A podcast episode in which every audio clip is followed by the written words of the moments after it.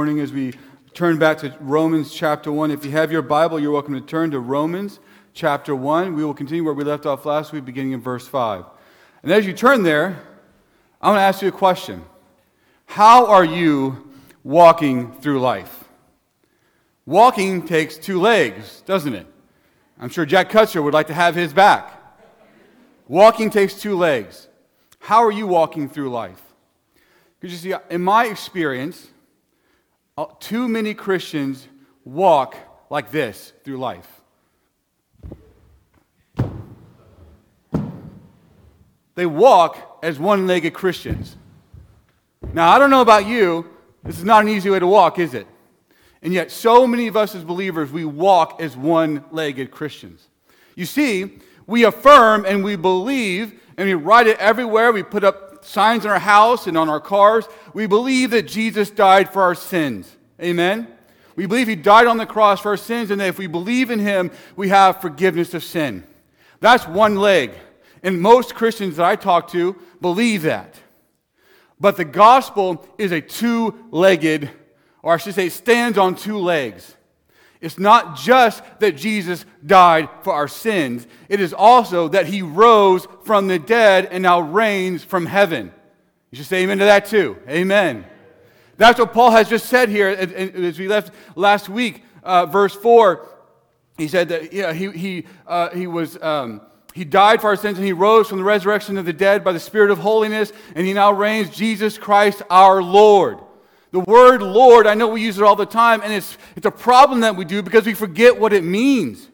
The word Lord means you reign, you have a kingdom, you have subjects, you have, you have power. He even says he, reign, uh, he was raised with power by the Spirit of holiness. Jesus is now Lord. So many of us as believers, we walk around as one legged Christians because we believe that Jesus died for our sins. But the other leg that the gospel stands on is that he was raised from the dead and he, and he now reigns at the right hand of his Father. This is what we even say uh, in the, the, the uh, Nicene Creed, right? He descended into hell and he was raised again on the third day and he ascended into heaven where he sits at the right hand of the Father. We confess this as believers and yet so many of us do not live as if Jesus reigns. And so we walk through life like this, like one legged Christians. Because what we're going to see here in these few verses, they're not deeply theological. On their own, these verses are pretty, pretty straightforward. In fact, they're kind of some of the nice verses in Romans.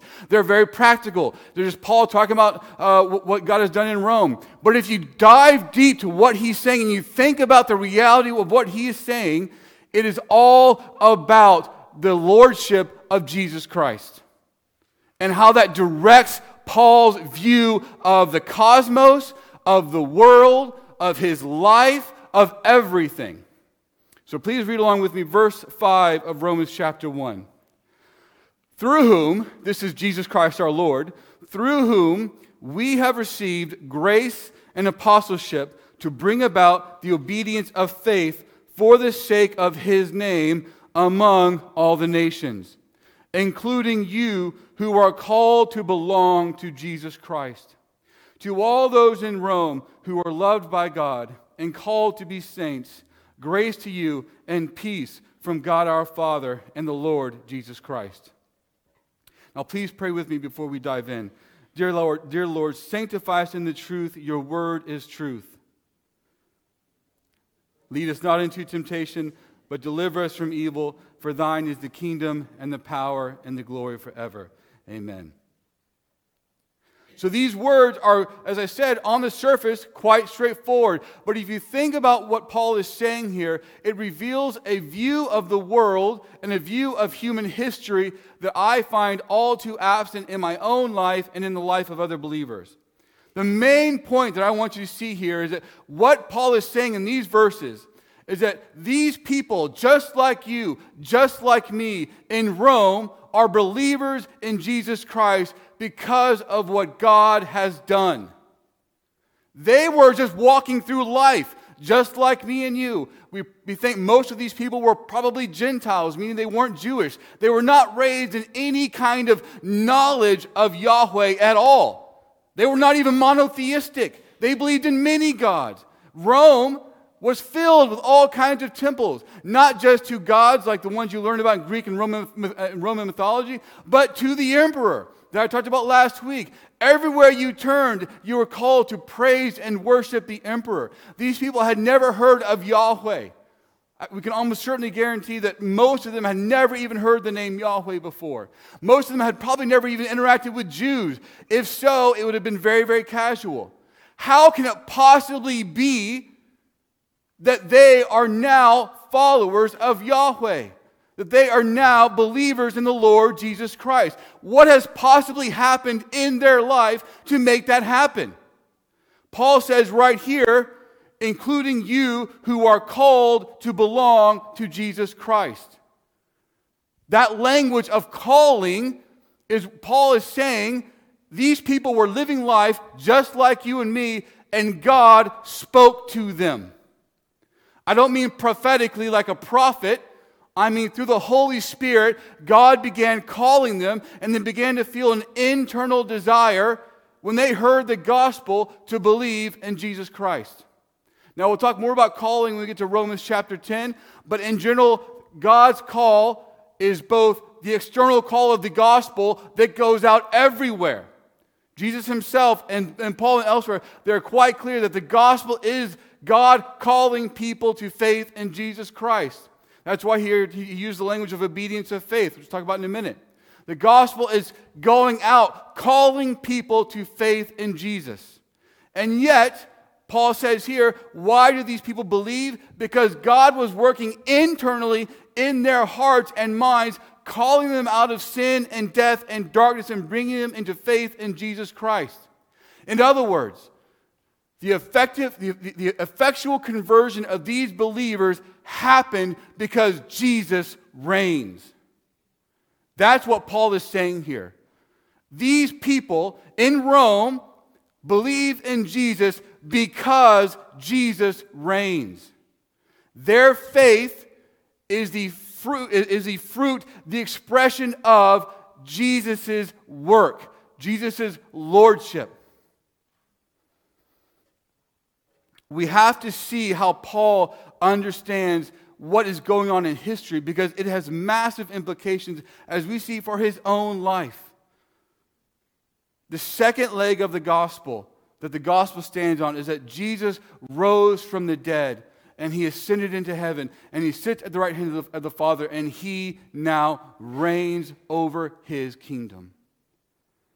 And Paul says, because of that, that is why every human being who has ever come to faith in Jesus Christ has done so because Jesus reigns. Every human being who has come to faith in Jesus Christ has done so because he reigns. So Paul says, through whom we have received grace and apostleship.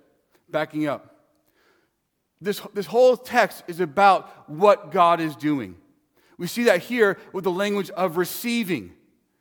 I don't know about you, but when I receive something, am I, am I actively doing anything to, to earn it? No. Paul did not appoint himself to be an apostle. He did not wake up one day and say, I'm going to go do this and I'm going to make a lot of money or I'm going to be really important or whatever he might have thought. He received it. From whom? He says, through whom? Through Jesus Christ the Lord. Jesus appointed Paul to the task of being an apostle. So we see here everywhere in these verses that God is at work. God is at work internally calling people out of slavery to sin and darkness and into faith in Jesus Christ. And God is at work through Jesus to appoint people to go out and share the gospel. God is at work. He says, We have received grace and apostleship to bring about the obedience of faith. This, this is a very unusual phrase, and even Paul himself, I'm not sure if he uses it anywhere else. The obedience of faith. I personally love this phrase because, again, it's pointing back to Jesus Christ as Lord. If someone is being obedient, that means that there's an authority over them, correct? You, you can't be obedient to something if there's no authority there to obey. We all have authorities we have to obey. our, our bosses.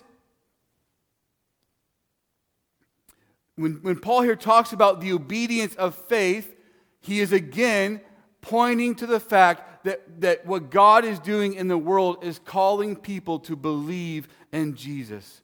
And that when they respond to that call, they are being obedient to the call. Now, when I was a kid, I don't know about you, I was not always obedient to my parents' calls. Someone chuckled at that. We all have those moments, right? Parents say, "Come on, time to come home," or "Come to the t- come to the dinner table," and yeah, yeah, whatever, and you know we don't do it. When Paul here talks about the obedience of faith, he's saying God has called, and your response in faith is your obedience to that call. But what I want you to see is this language here points to Jesus Christ as Lord. That when we believe in Him, it is an obedient response to the gospel. And this phrase, obedience of faith, is not, is not here talking about the obedience that comes out of faith. This is not Paul saying uh, that, uh, that, that, that out of faith they walk in obedience. That is something he will say later on. But here he's saying faith itself is obedience. The act of believing in Jesus is the first obedient thing you will do to your master. Believing in Jesus, Paul is saying here, this, this faith is the first act of obedience you and I will make to our King, to our Lord. All throughout these verses, Paul is over and over pointing back to Jesus Christ who reigns as Lord. He's received the call to be an apostle. His calling is to go and spread the gospel, and that others might believe in obedience to the Master, to the Lord. And then he says, All this is happening for the sake of his name. You cannot escape Jesus Christ as Lord in these verses. He reigns at the right hand. He's called Paul to preach the gospel. He is saving people out of sin and death, and they're responding in obedience of faith. And why is all this happening? For his name. Jesus wants, Jesus is in the business right now of exalting his name. I should say, God Himself, the triune God, Father, Son, and Spirit. You want to know what they're doing today? They're glorifying the name of Jesus. That's what they're doing right now. You ever want to know what God is up to? He is, he is right now actively working to glorify the name of Jesus. Every person that comes to faith, every fruit of the kingdom is all for the sake of his name. And among and who, who is this including? He says, among all the nations. We cannot appreciate how big of a statement this is because we live in America and it's a great place to live. And we, we, we, we are so blessed, even as I look out in this church. Most of us come from, if we were to trace our ancestry, from all over the place. And here we are, so we can readily see how God has been at work calling people from among all the nations. But when Paul wrote this, for, for generations, for thousands of years, God had been primarily working among a particular nation the nation of the Jews, the Israelites. Yet Paul is saying now that God is actively at work, Jesus is actively at work, calling people to faith among all the nations. And I submit to you that this was, this, this statement here is exactly what was, was Paul's burden, and, his, and he'll say later on, his obligation to preach the gospel to Greeks and to Jews, to, to the wise and to the foolish because God Himself is at work calling people from among all the nations. As He says in Ephesians 2 and elsewhere, the gospel is the one thing and the only thing in the world that actually cuts through ethnic divisions, that cuts through racism, that cuts through tribal chief disagreements. That you, if you go to a place today like Pakistan or Afghanistan, those tribes have been there for thousands of years. Nothing is going to bring them together except the gospel of Jesus Christ. You go all over the world, and what you will find everywhere is divisions that have lasted for hundreds and thousands of years. The gospel alone brings people together because Jesus the Lord is calling people from among all the nations. And then he says, including you who are called to belong to Jesus Christ. It's amazing how Paul balances these two things. On the one hand, you have this massive global scale picture of what God is doing in the world. And then he says, including you. You, average person, you normal, everyday person going about your, your life, you widow, you orphan, you servant, you noble, you soldier, you, you politician, all these everyday people, just like you and me, they've been scooped up into God's activity and they've been saved. Because you see, I think uh, Paul, being so guided by the Spirit and so wise, he could have just said, God is doing all these great things among the nations. And you go, well, that's really great. But you don't feel very connected to that. I, do you, I, I, know, I don't know about you, but I don't feel connected to that every day. I wish I did. You know, God is doing amazing things today. And it's really easy for me to just worry about, you know, my hairline or, you know, whatever, what else is going on in my everyday life. And Paul says that's okay. As long as you know that there is this big picture thing going on and you see that you are a part of it in your life, you are a part. You have been called because of what God is doing among all the nations. You need to know, if you don't know this, that you believe in Jesus Christ because of what God is doing to call a people from among all the nations. But again, we see the same language of Jesus as Lord at work. He doesn't say here, you who independently of your own freedom and of your own brilliance and of your own genius and of your own goodness and of your own righteousness decided one day that, hey, you know what? Because I'm so good and because I'm so righteous and because I'm so smart and because I'm so clever, I'm going to follow Jesus and I'm going to believe in him. No, he says, you have been called. You were called. You and I would walk headlong into death if God did not reach in and call us out you and I would walk headlong into death if Jesus himself did not call us out. These verses are describing the salvation of people all over the world and attributing it solely to the work of the triune God. Solely his work. And he says, To all those in Rome who are loved by God and called to be saints. Let me just pause right there. Again, that Paul could say these words about people in Rome. It's hard for us to appreciate the massive change that has gone on in Paul's life and in history in light of what Jesus has done. Romans are beloved of God. I guarantee you, the Jews before Jesus did not think the Romans were beloved by God. They prayed prayers like Jesus points out in the, in the, the, the parable of the tax collector and the Pharisee. Dear God, I thank you that I'm not like that man. Jews regularly pray things like, Dear God, thank you that we're not like the Gentiles. They looked down on them in general, they scorned them. They thought they were altogether objects of God's wrath.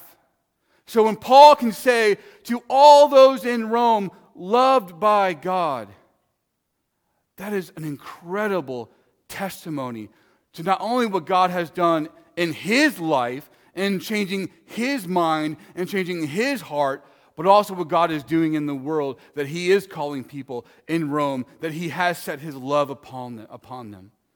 And again, we see again the language of calling, called to be saints. This word saint here, I know because of Roman Catholic theology and other things, it tends to take on, you know, we think, you know, there's everyday people and then there's the saints. But in normal Greek, it just means to those who are set apart as holy.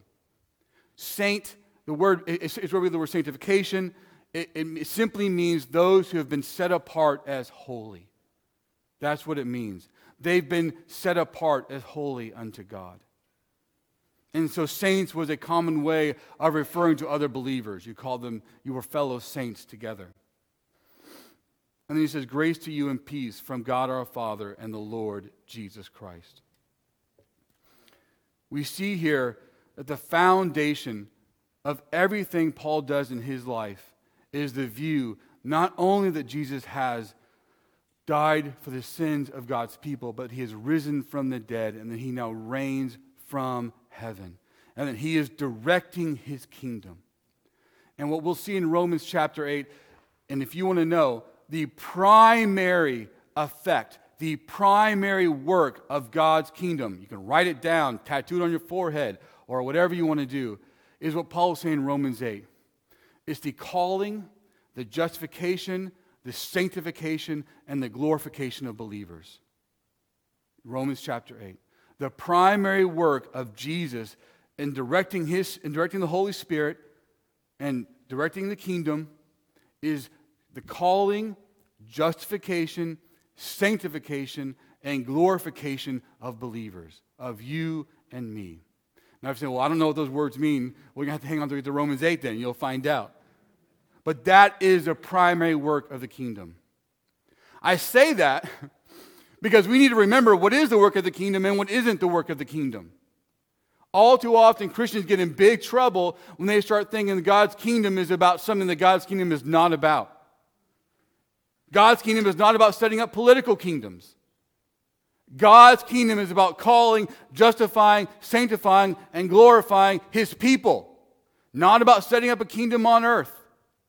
His, his kingdom purpose is not about helping his people avoid hardship or pain or suffering. As Paul will say also in Romans 8, is actually in the midst of our suffering that we can see God's glory and his, his caring hand at work in our lives. There are so many things we, we, we want to subscribe to God's kingdom, but what you and I need to remember is that the primary work of the kingdom is calling, justifying, sanctifying, and glorifying believers. It is salvation. God's kingdom is about salvation. See, all too often, we turn into people like Peter who want to pick up the sword, who think Jesus rules, Jesus is king. Well, kings, they want an army to fight and they want a and they want they have power to rule. But jesus' lordship is not about is not about establishing a earthly power rule or dominion yet. Yet. It will be about that. It is about calling people all over the world to believe in him saving people that is the primary work of the kingdom so here's some applications for you and for me. For one, I talked about walking as a one legged Christian. Jesus as Lord, Jesus as King ought to define your life as a believer. Those two points. Jesus died for my sins on the cross that I could be forgiven and have eternal life and Jesus Christ rose from the dead, was ascended into heaven, and now sits at the right hand of the Father and reigns. Those two, these are not just ideas, these are historical realities, have to define your life. If the second one hasn't defined it, if you haven't let that shape your life, then you're walking as a one legged Christian. And, and you know what? You can't go very far one legged. You, you, you, you cannot in life, you will not walk very far as a Christian if you're only walking on one leg. If you're only walking on the leg that Jesus died for your sins, but you're not also letting his rule over the world and over history and the calling of sinners to salvation, if that is not defining your life, then you are walking, and I am walking as a one legged Christian. It defined Paul's life. The thing that sustained Paul in all of his ministry was not his own talents, his own plan, his own money or gifts or abilities. It was a belief that God was calling people to salvation. The reason Paul goes to Philippi or goes to Athens or goes to uh, Galatia, the region of, of Turkey, or plans to go to Rome is solely because he believes God is taking him there because God is at work doing something. Do you believe that God is at work doing something right now in the world, and in your life. And you believe that God wants you to participate in that? Now, I am not saying that God wants all of us to go be missionaries. Maybe some of us do. I'm not talking about specifics in your life or my life. I'm talking about a mindset. A mindset that when you walk out your door, you positively believe God is at work. And that when no matter what happens, you in your life, you process it through the grid that God rules, that God reigns, that God is at work. So that you don't have to like consciously think of it all the time, but it's just part of your DNA in your faith that Jesus reigns. So everything that's going on in your life, you see it through that, that, that, that framework. It ought to be one of the defining features of your life that Jesus reigns. And if it is, here's a couple of small applications from that. First of all, this is, by the way, to me, I'm going to be honest with y'all. I am terrible about hiding the gospel from people.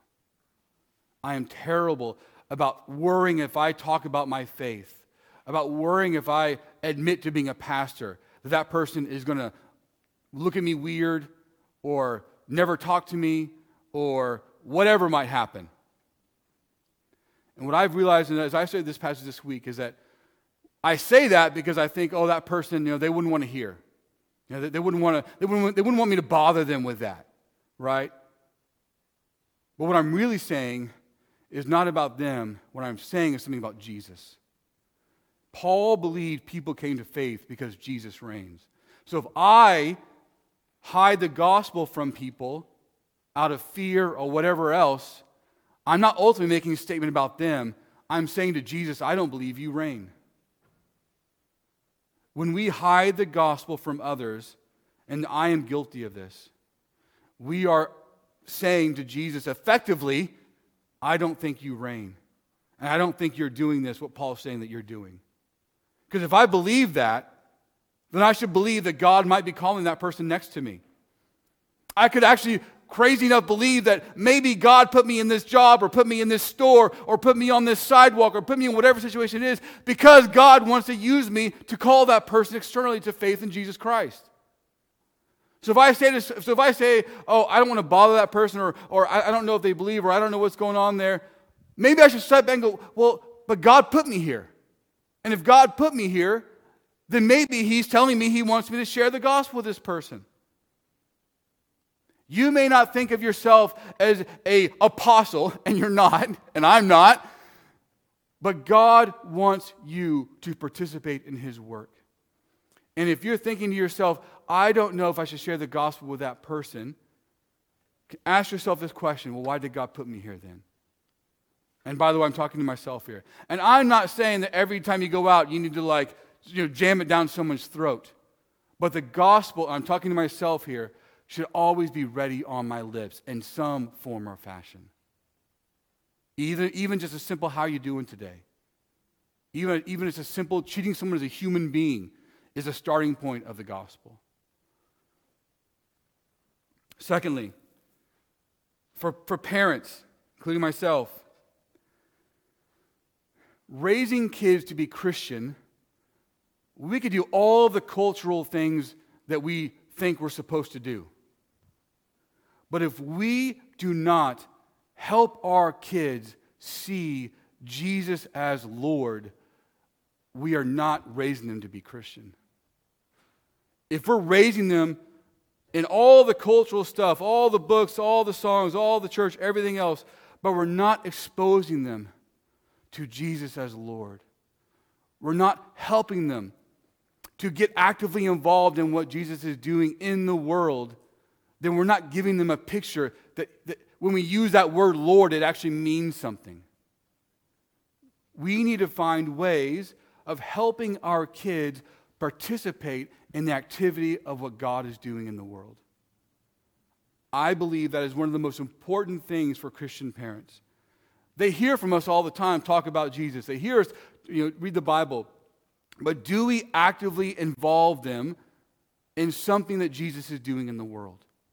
Whether that's you know, uh, doing some of the stuff we do here at church, like, like boxes, or the, the, the, baby bottle thing or other things like that, or whether it's, it's you know, going on mission trips when they get older, or whatever it might be, we need to help our kids see Jesus as Lord by putting them in way, giving them ways that they can actively participate in what God is doing. And then lastly, I just want to say all of us, myself included, want God at work in our lives. I want the Holy Spirit at work in my life. But here's the catch God, as Paul says here, is in the business of calling people to faith in Jesus. God is at work of making Jesus' name great. So if I want to experience God in my life, guess what? I have to be actively willing on my part to participate in what God is doing in the world. In other words, I can't live my life selfishly on my own, doing whatever I want, and then say, hey, God, can you bless me in what I'm doing? God said, no, I can't. I'm over here doing this. This is what I'm doing. I'm calling people to faith. I'm building churches. I'm saving people. I'm sanctifying people. This is what I'm doing. If you, you know, if, if you want to hop in this and do this, then you're going to experience enormous blessing from God. But if you want to build your own kingdom, live your own life, do your own thing, you can confess Jesus as Lord all day and you're not going to have his blessing. Because this is what God is doing. So often, we, we believers, we want to stand over here and do our own life and build our own kingdom and do things our way and, and tell God how he should do things. And then we say, God, but I also want you to bless me. I, I want to feel, I feel, God, I, I, don't feel your presence in my life. I, I, I don't feel close to you. I don't feel your blessing or other things going on. And God says, Look, Jonathan, I would love to bless you. But if, for that to happen, you need to be on board with what I am doing in the world. If you want God to bless you, then you and I, we need to say to God, I want to actively participate in what you're doing. Which again is mainly a mindset. It's mainly a disposition that you see God at work in the world and you say to God, I want to be a part of it. Use me however you want. That could be build, uh, starting a business and employing people and creating a Christian culture in that business that people love to work there. And you're, and you're helping them support their families. You can serve God that way. It could be you, you work in the oil and gas industry and you're all over the world and you get to tell people about your faith. You get to tell people about Jesus. You get to be an honorable person of integrity. Do you know how rare that is in the world? But what you and I need to know is that God is at work and He wants us to participate in that. Let me pray for us. Dear God, faith is more than just an assent to words on a page. It is the active disposition that you, the triune God, are real and that you are at work in the world. And as Paul tells us here, in this age that we live in, God, your main work is a calling, justifying, sanctifying, and glorifying of believers. I pray for myself and I pray for all of us that when we come to the end of our days, we can look back at our little lives and, and see your hand all through it doing this work. And we can give thanks to you for your son, Jesus. That not only did he die for our sins, but that we have seen his active rule carried out in our lives and through us to bless others. In Jesus' name I pray. Amen.